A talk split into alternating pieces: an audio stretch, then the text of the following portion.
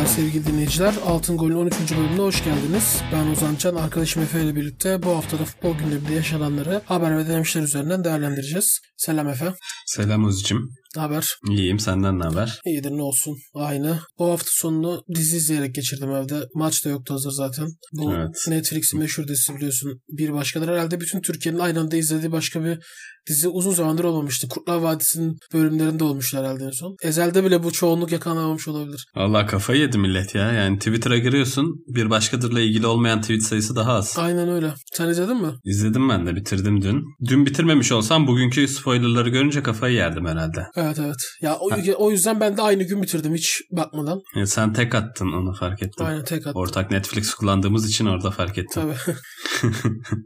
Ya ben zaten biliyorsun o konularda şeyimdir. Başladım mı direkt bitiririm yani. Öyle ara verince falan şey oluyor. Uzaklaşıyorsun. Böyle daha güzel oluyor. Sence bunun devamı falan olacak mı? Ben onu tam anlayamadım mesela. Bu tek sezonluk. Bence olacak ya. Bence olacak. Çok cevapsız soru var abi. Yani böyle sonunda bir şeye bağlanmadı. Nedir cevapsız bence soru? Bence gelir devamı. Şimdi biz de spoiler vermeyelim hocam yani. Doğru. Kızdığımız şeyi yapmayalım. İzlemiş insanlar vardır. Ama abi yani dijital içerik olması sebebiyle bence böyle. Yani televizyonda olsa çoğu insan izlemezdi. Aslında hepimiz birer peri karakteriyiz yani. Doğru. Türk dizisinin sonuna kadar mı izleyeceğim diyor ya hani. Evet. Yani dijitalde olduğu için böyle herkes bir hevesleniyor. Ve aşırı abartıldı bence. Evet güzel ama böyle ben açıkçası wow olmadım yani. Ya ben... Böyle çok durağan geldi ortaları falan özellikle. Sıktığı anlar oldu yani. Ama bu şey tür olarak ya böyle sanat filmi gibi. Yani ya aksiyon evet, biraz şey değil yani. Aksiyon değil aynen. Ama hareketli başladı. Çok durdu. Hızlandı mesela. Ya bence türüne göre çok izlettiriyor. Hatta ben ona şaşırdım. Yani normalde bu tür o kadar izletmemesi lazım. Sıkması lazım. Beni sıkmadı. O anlamda başarılı oldum yani. En azından şey otantik yani gidip Amerikan çakması bir dizi değil. O anlamda başarılı buldum. Çünkü evet. Düşün mesela Atiye, Hakan Muhafız falan bu tarz şeylerin kralını zaten Amerikanlar yapıyor. Ya sen yapmaya çalışınca aynısını olmuyor yani. Çok bayağı duruyor. Ben Atiye'yi falanlardan oyunculuklar falan da skandaldı o dizide. En azından bu dizide oyunculuklar çok başarılı. Çok iyi gerçekten. Çok iyi. Yani Öykü Karayel'le Fatih Artman bence bayağı seviye atladılar. Öykü Karayel şey ya. Sonra. Ya Emmy alması yazıklar olsun. Böyle bir oyunculuk yok. İnanılmaz beğendim. Felaket aynen. Çok iyiydi. Öyle. Yani tavsiye ederim ben izlemeyenlere. Ben de ederim tabii. İzlesinler. Onun dışında da oyun oynadım zaten biliyorsun. Şimdi Oxford Üniversitesi'nde bir araştırması olmuş. İnternet Araştırmaları Enstitüsü. Diyor ki her gün günde 4 saat oyun oynayanlar oynamayanlara oranla çok daha mutlu insanlar. Artık oyunlar insanları yalnızlıktan ve mutsuzluktan kurtarıyor. Ne diyorsun? 4 saat bayağı az ya benim için. 8 saat oynayanlar daha da mutlu oluyor. Öyle işlese ben mutluluktan herhalde kafayı yemem lazım da öyle işlemiyor, doğru orantılı değil ya. Yetmiyor diyorsun ya. Oyun da yetmiyor. Yok. Ben de öyle o kadar saat oyun oynamak insanı ne derece mutlu eder emin olamadım. Bence değil yani. Yok ya yani günde 8 saat oyunda oynamıyorum her zaman şimdi. Şey olmasın da. Bilmiyorum, olabilir yani insanı yalnızlıktan, dertlerinden falan arındırabiliyor. Evet, dozunda olursa. Yani kafasını boşaltmasına biraz yardımcı olabilir. Belki en azından bir şeyleri ertelemesine falan ama tamamen yalnızlıktan kurtardığına da çok inanmıyorum. Tabii. Ertelemek için iyi bir araç diyebiliriz evet. Sıkıntılarını. Onun dışında bu hafta değişik gelişmeler oldu dünyada. Aşı bulundu. Çünkü yine heyecan dolu bir haftaydı evet. Ya. Bu sürekli dünyada her hafta bir şey oluyor. Bu nedir ya? Bir de her hafta da aşı bulunuyor da ya bu sefer herhalde gerçek ya yani. Bugün bir tane daha bulunmuş. Aynı hafta 2 tane bulundu. İnanılmaz yani. Ya kardeşim artık biri getirsin şu aşıyı vursun bana. Açıklamalar falan var. Hadi gelecek kış normale döneriz deniyor. Herhalde umarım Ocak ve Şubat'tan bahsediyordur. 2021 yoksa yani. Kanka bir aya normale döneriz. Sen hiç kafanı yorma. Eğer 2021 Aralık'sa abi bu iş gerçekten benim artık dayanacak gücüm kalmadı galiba ya. Yani bir yıldan önce aşı olmayı bekleme kardeşim. Ya o zaman aşı olmayı beklemiyorum abi. Gerçekçi ol sen de. Yani. Bence çok bekleme zaten. Ya o zaman yazıklar olsun. Üretilecek de Türkiye'ye gelecek de yaşlılar olacak da sonra sana gelecek. Oo. O zaman böyle dünyaya yazıklar olsun diyeyim, ne diyeyim ya. Evet Efe yani yine içimi kararttın. Teşekkür ederim. O zaman kardeşim gerçekler acıtır. Doğru. Neyse o zaman mesela atıyorum bir yıl daha bu devam edecekse ne yapmayı düşünüyorsun abi bir yılda? Ben mi? Ha. Ya evde geçeceğiz o zaman yine önümüzdeki yılı. Devam. Mesela bu yıl ne yapacaksın? Veya geçen yıl ne yaptın abi 2020'de? 2021'de ne yapacaksın mesela? Onu merak ediyorum. İkisinin cevabı da hiçbir şey yani. Gayet iyi. Yani, mesela yılbaşında ne yapacaksın gibi bir heyecan da yok. Yo, o zaten keyifli. Ben onları çoktan bıraktım. Yılbaşında ne yapacaksa artık bunları geçtim yani. Ne bileyim, o zaman benim 2021 için kendime yeni bir şeyler almam lazım abi. Yani hedef olarak, yoksa insan kafayı yer ya. Ben tükendim mi artık? Ekstra ne bileyim, mesela evde sebze meyve yetiştirmeye falan başlayabilirim. Benim civciv, tavşan, ördek tarzı şeyler alıp onlarla oyun oynayabilirim. Başka türlü geçeceği yok yani zaman. İşte bir altın golümüz var, ona tutunuyoruz Özcüm ya. Zaten altın golde olmasa şükür kafayı yerim ya. Gerçekten terapi gibi bu anlamda. O zaman bu haftayı altın golle açalım direkt. Hadi konulara bakalım başlamadan.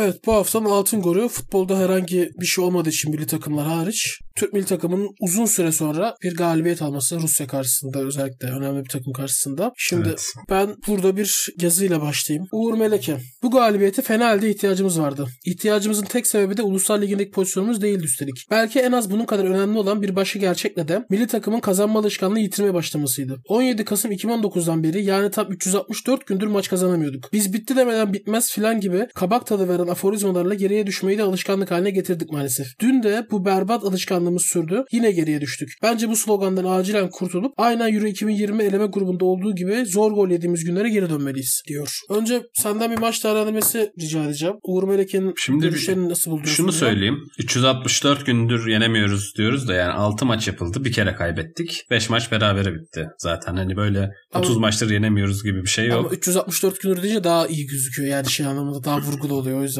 yani onun bir gerçekliğini şey yapalım. Evet, kazanma alışkanlığı açısından kesinlikle kritik. Kazanmayı unutmuştuk. Yılın da ilk galibiyeti oldu. Yine aynı perspektiften bakınca. Önemliydi. En azından hani küme düşme tehdidini biraz atlattık gibi. Yani Macaristan'a kaybetmezsek kesin küme düşme gibi bir sıkıntı yaşamayacağız. Ve hani Macaristan'ı yenersek, Sırbistan da Rusya'yı yenerse A Ligi'ne çıkacağız mesela.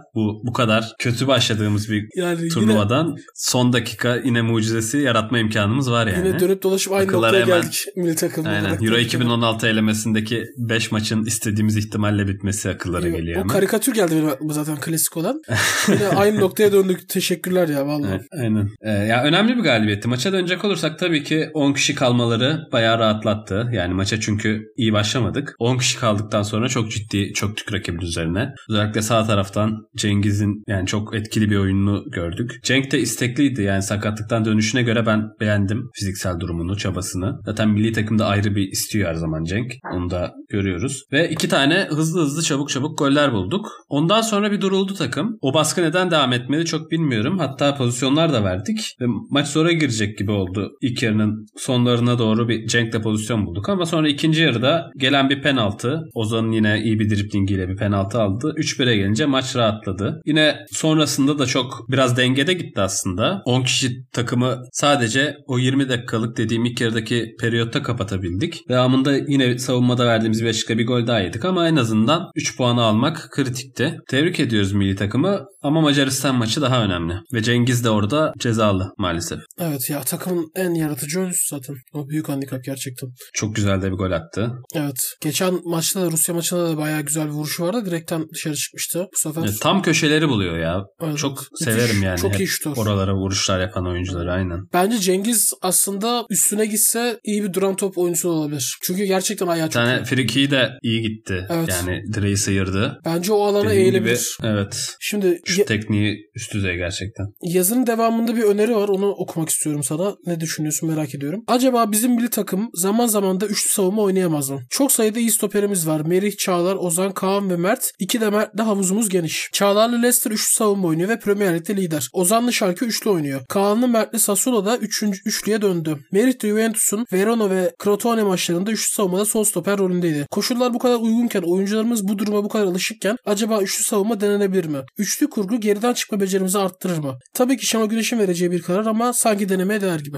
Evet, milli takım için mantıklı olabilir. Çünkü bir kanat sorunu da var milli takımda ve stoper bolluğu var. Cengiz'i bir ikinci forvet gibi kullanıp Hakan'ı belki biraz daha forvet arkasında ya da merkezde, bu maçta da aslında merkezde kullandık. Olabilir. Ya kanat bekleri sadece soru işareti. Zeki mesela yani uygun mu ona emin değilim ben. Ya Zeki biraz daha savunmayı yönelik bir bek oyuncusu aslında. Yani temposuyla ataklara da belli katkılar veriyor ama ana özelliği bence sağlamlığı ve dayanıklılığı. Ama yani Zeki'nin fiziksel kapasitesini, temposunu düşününce bir şekilde götürür. Çok yaratmasa da o taraftan. Mesela Nazım aslında orada daha uygun bence. Ama Zeki'yi kesemezsin. Arada yani 2-3 örnek var abi. Zeki çok daha tabii çok daha üstün bir oyuncu. Yani Zeki belki üçlü stoperin sağında oynayabilir ama zaten stoper bolluğundan dolayı bunu düşündüğümüz için onu da çok bir opsiyon olarak düşünmüyorum. Ya sol taraf sıkıntı. Şimdi Caner günümüzün en büyük tartışmalarından biri zaten Türk futbolunda. Savunmasında bu maçta tam bir Caner Erkin maçı oynadı. Yani mükemmel bir asist yaptı ve yediğimiz ikinci golde yalandan bir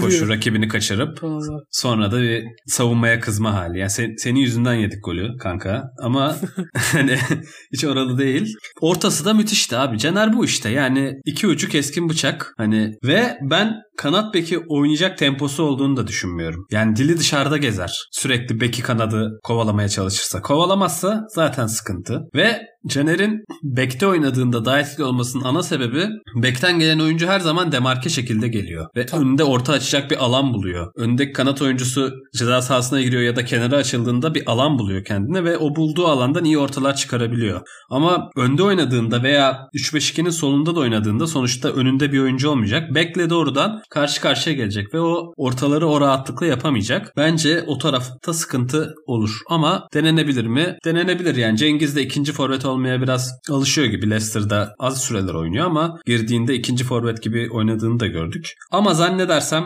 büyük bir turnuva öncesi böyle büyük bir değişikliğe girmeyecektir Şenol Güneş. Ya belki maç içerisindeki değişimlerde o tarz bir şey olabilir. Mesela evet ama çok da esnek diziliş de esnekliği olan bir hoca değil pek fazla Şenol Güneş. Evet yani. Şenol Güneş hep aynı şey oynuyor. 4-2-3-1 direkt yani. Başka bir şey oynadığını çok görmedim ben de. Bir kanadı forvet özellikle. Aynen. Ya mesela Fatih Terim falan olsa denerdim. Deneyebilir. Aynen. Ya mesela Şenol Güneş'ten çok beklemiyorum. Oyun kurmakta zorlandığımız, geriden top çıkartamadığımız zamanlarda mesela özellikle Mert gibi bir kaleci de varken 3 savunma orada rahatlatabilir takımı. O tarz bir şeyden bahsetmiş aslında Uğur Melek'den. Evet. Neyse altın golü kapatalım o zaman.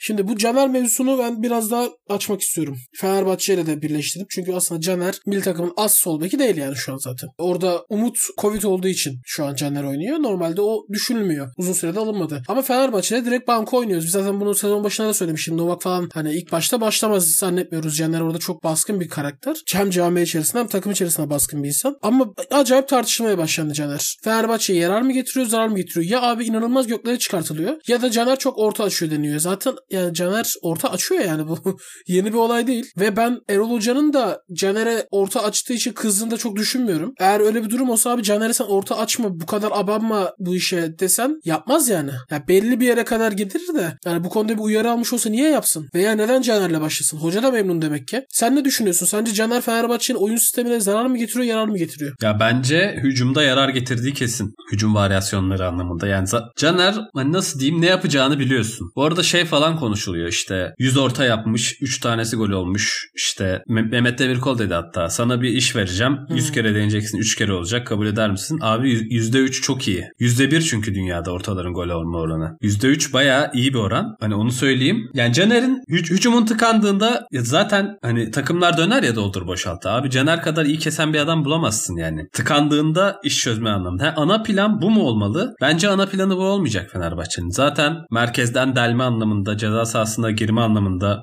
Antalyaspor maçını ayrı tutarak konuşuyorum. Trabzonspor'un ikinci yarısında belki düşünebiliriz. Sorunlar yaşıyor Fenerbahçe ve bu nasıl diyeyim garanti olan plan üzerinden oynuyor daha fazla. Ben de Erol Bulut'un bunu istediğini düşünüyorum Caner'den. İşler kötü gittiğinde Caner niye bu kadar orta yapıyor? İşler iyi gittiğinde de Caner ne orta yapıyor diye yorumlanıyor yani. Yıllardır böyle ki yine çok bir şey değişmedi. Fenerbahçe bir maç sıkıntıya girdiği için Caner eleştirilmeye başladı aslında. Beşiktaş'ta da bence benzer bir durum var. Yani sen şey mi diyorsun? Erol Bulut bunu geçici bir çözüm olarak mı kullanıyor diyorsun şu an? Bence öyle evet. Ya çünkü şu an oyun sanki hücum planının %50'si neredeyse Caner'de bağlıymış gibi. Ya ben de bir takımın bütün hücum planının sol bekten geçmemesi gerektiğini inanıyorum en azından. Ya bunlar hücuma renk katar evet ama tamamı bunun üzerine şekillenmeli mi benim için de soru işareti. Ya en azından ya zaten sadece ortadan mı şekillenmeli? Mesela Caner'in çizgiye inmesi de aslında Fenerbahçe'ye katkı sağlayabilir ama onu hiç tercih etmiyor. Yo zaten onun oyun stilinde olan bir şey değil. Yani abi o kadar yatırım yaptı Fenerbahçe. Ana hücum planı Caner'in ortaları olamaz bence zaten. Ben bunu kesin geçici bir bir çözüm olduğunu düşünüyorum. Eleştiri de bu yüzden zaten. Ben geçici olduğunu düşünüyorum. Yani en iyi sezonunu hatırlayalım. Caner Erkin ilk Ersun Yanal'ın sol beke çektiği zaman 2014-2015'te. O zaman da ana plan değildi yani. İkincil, üçüncül plandı ve 12 asist mi 13 asist mi yani çılgın bir rakama ulaşmıştı Türkiye Ligi. Sezonun en iyi oyuncusuydu o sene ya. İnanılmazdı. Ama o zaman herkes Caner'e verip topu ceza sahasına yerleşmiyordu yani. Akan oyunda, tabii, tempolu oyunda, presli oyunda bol bol yine orta yapıyordu ve takım zaten ön taraf kaynadığı için sürekli bir arzu, istek, öne doğru oyun,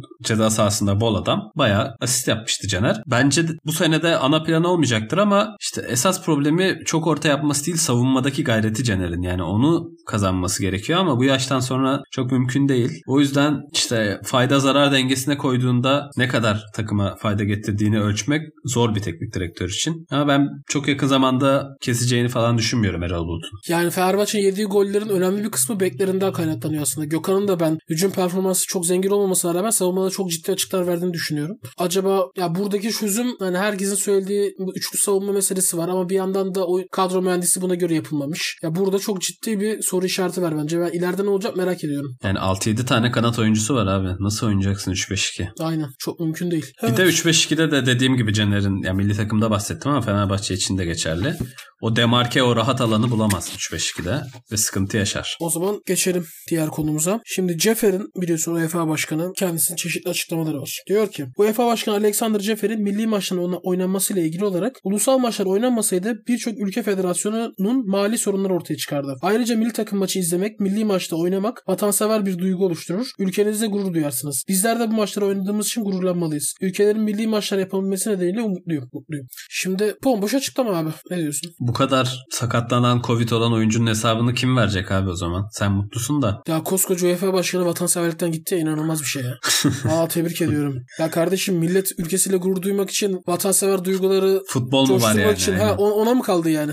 Valla. Ya ben de severim milli maçları. Milli turnuvalardan, yani Şampiyonlar Ligi'nden falan daha çok zevk aldığım olmuştur. Özellikle küçükken belki ama. Ya yazın yani, oynanan turnuvalar öyle abi zaten, onda sıkıntı yok. Ayrı bir zevk evet ama yapmayın abi yani şu anda gerçekten yapmayın. Afrika'ya giden, Güney Amerika'ya giden topçu sağlıklı dönmüyor abi. Yani Avrupa'da da zaten müthiş bir durum yok. Parlak bir durum yok. Seyahat yasakları gündemde zaten tekrar Avrupa'da. Lockdownlar vesaire. Bunu nasıl yapabiliyorlar? Bu kadar oyuncunun yer değiştirmesini göze alabiliyorlar ve yani Uluslar Ligi için hazırlık maçları var bir de. Hadi. Yani hakikaten akıl alır gibi değil. Diğer açıklamasına geçiyorum. Čeferin ayrıca Euro 2020'nin planlandığı tarihte oynanacağını düşünüyorum ve bu yönde çalışmalar yapıyoruz. Eminim ki ertelemeyeceğiz ve oynayacağız. Ancak bir değişiklik yapılması gerekiyorsa buna dikkat edeceğiz. Belki fazla iyimserim ama salgın ilkbahardan önce bitecek ve Euro 2020 oynanacak ifadelerini kullandım. Benim gibi düşünüyor abi. Aynen senin gibi. Senden de iyimser. Ama tek farkı ben şaka yaptım. Saçmaladım yerden. Bilerek. O bayağı ciddi UEFA'nın başkanı. Bu işin Nisan'da falan biteceğini düşünüyor ya kardeşim. Bu bilgi nereden geldiyse sana lütfen bizimle de paylaş ya. Şey olacakmış ya, yazın gidecekmiş virüs. Aynen o şey. Ya madem turnuva var artık ben bir uzayayım. Geçen sene engelledik zaten, ayıp olur bir sene diye. Euro 2020'nin ben seyirciyle oynanma ihtimalini görmüyorum abi orada. Ben de görmüyorum. Bir de ben uyuzum. Neden Euro 2020 diyoruz abi hala? Onu öyle yaptılar. Şov. Biliyorsun. Niye abi? Avrupalılar seviyor böyle şeyler. Biraz şeyler. Allah Allah. Gururlar. Bu başarısızlığı kaldıramadı şu an. Ya kardeşim bu doğanın bir getirdiği bir şey yani. Ne yapalım? Virüs 2021'de oynanacak kardeşim işte. Ne olacak yani? İlginç. Kompleksli bir hareket. Çok işte Avrupalıların bazı kompleks hareketleri oluyor. Bence de mantıksız yani. Şimdi Mourinho'da mesela çok güzel artık sosyal medya kullanıyor biliyorsun. Demiş. İnanılmaz bir futbol haftası, süper hazırlık maçları, harika güvenlik önlemleri, maçlardan sonra Covid-19 test sonuçları, şeyden bahsediyor. Vida'dan bahsediyor herhalde. Sahalarda ne oldu belirsiz insanlar, 6 oyuncuyla idman yapmaya devam edelim. Mourinho bugün 6 oyuncuyla idman yapmış da kral. Süper. Vida olayı da ayrı bir Vida olayı zaten tam bir skandaldı. Ya kardeşim bu nasıl bir test ki ya, diğer gün gel ya. Test diğer gün gelsin o zaman. Madem maç için yapmadınız o testi. Yani maçın testi madem 2 gün önce yapıldı. Abi o zaman sen diğer testi neden devre arası çıkacak şekilde yapıyorsun? Bir sonraki gün gelsin onun test sonucu da. Veya sen maçtan önce neden en kısa zamanda, en az zaman aralığı bırakmak varken maçla test sonucu arasında gidip 2 gün önce yapıyorsun bu işi? Ya anlamak mümkün değil. Ben bizim oyuncuların psikolojisini gerçekten düşünemiyorum abi. Mesela hocaları düşün. Herkesin oyuncusu milli takımda. Vida herkesin herkesi yalayıp yutmuş, sarılmış, öpmüş. Olacak işte ya. Yalayıp yutmuş. Oğlum, lan Şenol Güneş kaç yaşında adam? Gitmiş Vida ile sarılmış. Hocam sen de azıcık dikkat et ya. Kaç yaşındasın yani? Ben adamın yerine endişelendim. Vallahi olacak iş değil. Vida da düşüncesiz. Neyse ne diyeyim yani. Bir de Türkiye'deki adam Türk milli takımına bulaştırıyordu yani. Hayvan gibi karizma. Nasıl bulaşmadı kimseye onu da anlamadım hakikaten. Ben zaten bu virüsü asla çözemedim abi. Evde bulaşmıyor falan. Bazı evrelerinde bulaşmıyormuş falan diyorlar da yani çözemedim hakikaten. Biz yani milli takımda herkes negatif çıkmış çok şükür. Evet. Ama şeyden, İnşallah doğrudur. Milli maçlardan sonra yine büyük bir kaos olacak herhalde. Herkesin pozitif falan çıkacak. Şimdi hazır koronadan devam ediyoruz. Orada Guardiola'nın geçen hafta bir açıklaması oldu Liverpool maçından sonra. Dedi ki maç sonunda Jürgen'le 5 oyuncu değişikliği hakkının geri getirilmesi için savaşmamız gerektiği hakkında konuşuyorduk. Her lig 5 oyuncu değişikliği hakkını kullanıyor ama biz özel insanlar olduğumuza inandığımız için 3 oyuncu değişikliği hakkını kullanıyoruz. Buna da Andros Townsend'in bir cevabı var. Diyor ki Pep maçta... Ver Townsend kardeşimi. Aynen. Vermiş odunu. Felaket bir golü vardı Atiye. Yine böldüm seni ama Townsend yani. İnanılmaz bir gol atmıştı Atiye 2 sene önce. Kral. Pep maçta bir değişiklik yaptı. Klopp 2 tane yaptı ve biri zorunluydu. 3 oyuncu değişikliği hakkını kullanmadan 5 oyuncu değişikliği hakkımı istiyorsunuz. Kendilerinden daha küçük takımların dirençlerini kırmak için bunu istiyorlar. Şimdi açıklamanın ilk kısmını ben mantıksız buluyorum. Yani maç icabı olabilir. Elde kadro ona uygun değildir. Ki iki takımda sakatları var. Abi full sakattı zaten aynen ondan. Herkes sakat yani. Ama büyük takım küçük takım arasındaki dengesizliği arttırması konusunda ne düşünüyorsun 5 oyuncu değişikliği konusunda? Bir yandan bir sürü Covid'li oyuncu var ve Covid'li oyuncu olduğu için kadrolar daralıyor. Oyuncular daha fazla enerji veriyor. Daha fazla yoruluyorlar. Sakatlıklar açık hale giriyorlar. Bir yandan da böyle bir antitezi var bu işin. Sen ne diyorsun? Katılıyorum büyük takım küçük takım arasındaki farkı artıracağına. Sene başında da yani Premier Lig kulüpleri bütün dünyada 5 değişiklik yapılacakken biz 3'le devam edelim diye birleşip karar verdiler. Yani bir ya da iki kulüp karşı çıkmıştı o zaman da. O zaman Liverpool'la Manchester City'di muhtemelen o da. Öyle hatırlıyorum ben. Emin değilim. Olabilir. Ama yani çoğunlukla sonuçta 3 değişiklikle devam edilmesine karar verildi. Şu andaki sıkıntıya çok çözüm olacağını zannetmiyorum. Çünkü Premier Lig maçlarında çoğu kulübeye baktığımda gerçekten artık genç oyuncular, altyapıdan oyuncular, bilinmeyen oyuncular var. Çünkü takımlar eksik, sakatlar fazla. Yani City'nin gerçekten o gün oyunu alabileceği bir tek Foden vardı girmeyen. Liverpool'da zaten kimse yoktu. Hani 5 olsa da bence çok bir şey değişmeyecek yani. Ya sen oyuncuların üzerindeki yükü kaldırmaz diyorsun. Azaltmaz. Bence yani. Kaldırmaz. Yok. Premier Lig'in oyun oynanırken kuralları değiştireceğini zannetmiyorum ya. Yani bir TFF değiller. Peki şunu soracağım abi. Artık ben bıktım bu işten.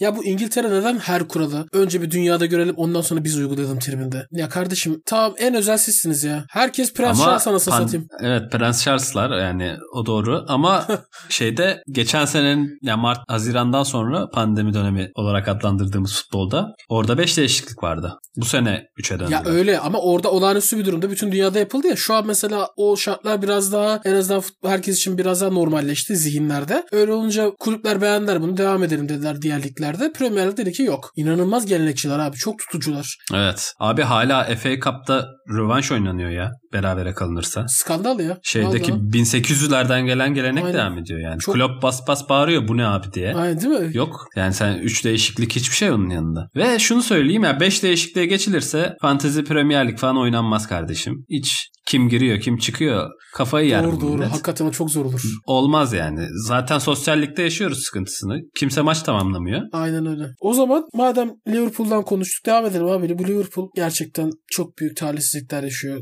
Klopp hocamın üzerinde çok ciddi bir lanet var. Bir kurşun dökülmesi lazım. Allah felaket. Van Dijk geçen sene sakatlandı. Herkes kimse sakatlanmadı diye evet.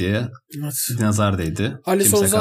Alisson zaten yanında koltuk değneğini ne olur ne olmaz diye taşıyor sürekli. Sezon başında bir sakatlandı geri geldi. Sonra Van Dijk çok ciddi bir sakatlık yaşadı. Onun yerine konumlandırılacak olan Fabinho sakatlandı. Ondan sonra onun yerine Gomez oynar dediler. Gomez sakatlandı. Bu arada Matip de yoktu 2-3 hafta. Şimdi evet. Döndü de o da Afrika'ya gitti. Bakalım nasıl dönecek anlatılır yani.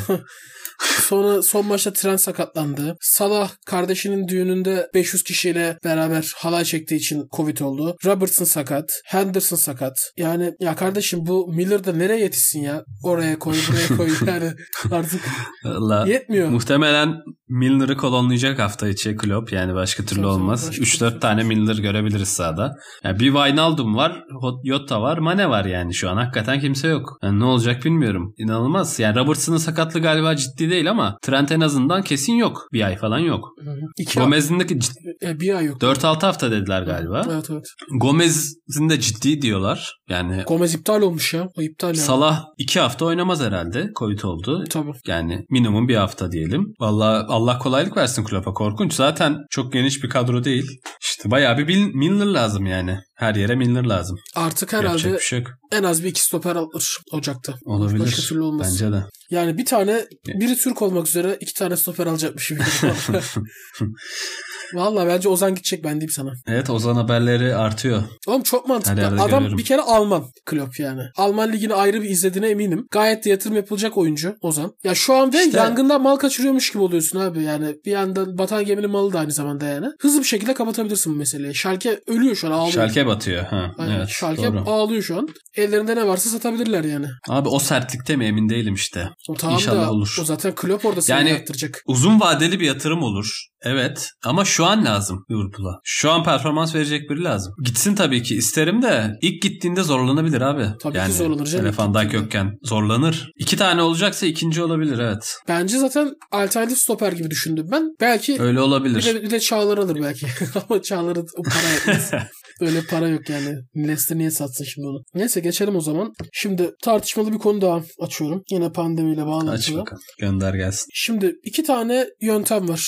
Bu korona döneminde federasyonların uyguladığı ligde. Ya maçları erteliyorlar ya da takımlar maça çıkamayınca hükmen mağlubiyet ve hatta puan cezası da veriliyor İtalya'dan. Napoli-Juventus maçında oldu mesela. Napoli çıkamadı maça. Hükmen mağlubiyet eksi 1 puan cezası verdiler bir de üstüne. Şimdi bu da tartışılıyor Türkiye'de. Hatay 2 maça çıkamadı. Ertelendi. Aynen öyle. Biz şu an erteleme yoluna gidiyoruz. Şimdi bununla alakalı Mehmet Sepil'in bir açıklaması var. Kulüpler Birliği Başkanı'ndan. Diyor ki Sayın Mehmet Sepil, Süper Lig'de koronavirüsü nedeniyle oyuncu sayısı 14'ün altına düşen takımın hükmen mağlup sayılacağı kuralın ancak 2. devreye geliştirebileceğini söyleyen Mehmet Sepil, çarşamba günü yaptığımız toplantı ağırlıklı olarak yayıncı kuruluşta olan anlaşmayla ilgiliydi. Bu toplantı öncesi TFF Başkanı Nihat Özdemir beni arayarak bu konuyu başkanlarla paylaşmamı rica etti. Şu an mevcut kurallar gereği bir takımda belli bir sayıda Covid-19'a yakalanmayan futbolcu kalırsa maçlar erteleniyor. Süper Lig'de bu çok olmadı. Koronavirüs yüzünden ertelenen maç sayısı çok az. O maçlarda önümüzdeki haftalarda oynanacak ve bunun planlaması yapıldı. Bir kere bu kuralın 24 Ocak'ta biten ilk yarıdan önce uygulanması söz konusu değil. Kulüpler transfer politikalarını mevcut kurala göre yaptı. Dolayısıyla böyle bir kural uygulanabilecek olsa da ikinci yarı uygulanacak. Kural değişikliği 24 Ocak'tan sonra olabilir. Ahmet Nur Çebi demiş ki bununla alakalı. Onu da okuyalım. Şu an içinde bulunduğumuz durum böyle olduğu için söylemiyorum. Bu kesinlikle haksızlık, adaletsizlik olur. Futbol emeğe dayalı, alın terine dayalı bir oyun. Pandeminin insanların başarılarını belirlememesi lazım. Hükmen yelek sayılma olayına çok ciddi karşı çıkmış. Şimdi bu konu bence tartışılması gereken bir konu. Yani direkt hükme varılabilecek bir konu değil. Sen ne düşünüyorsun?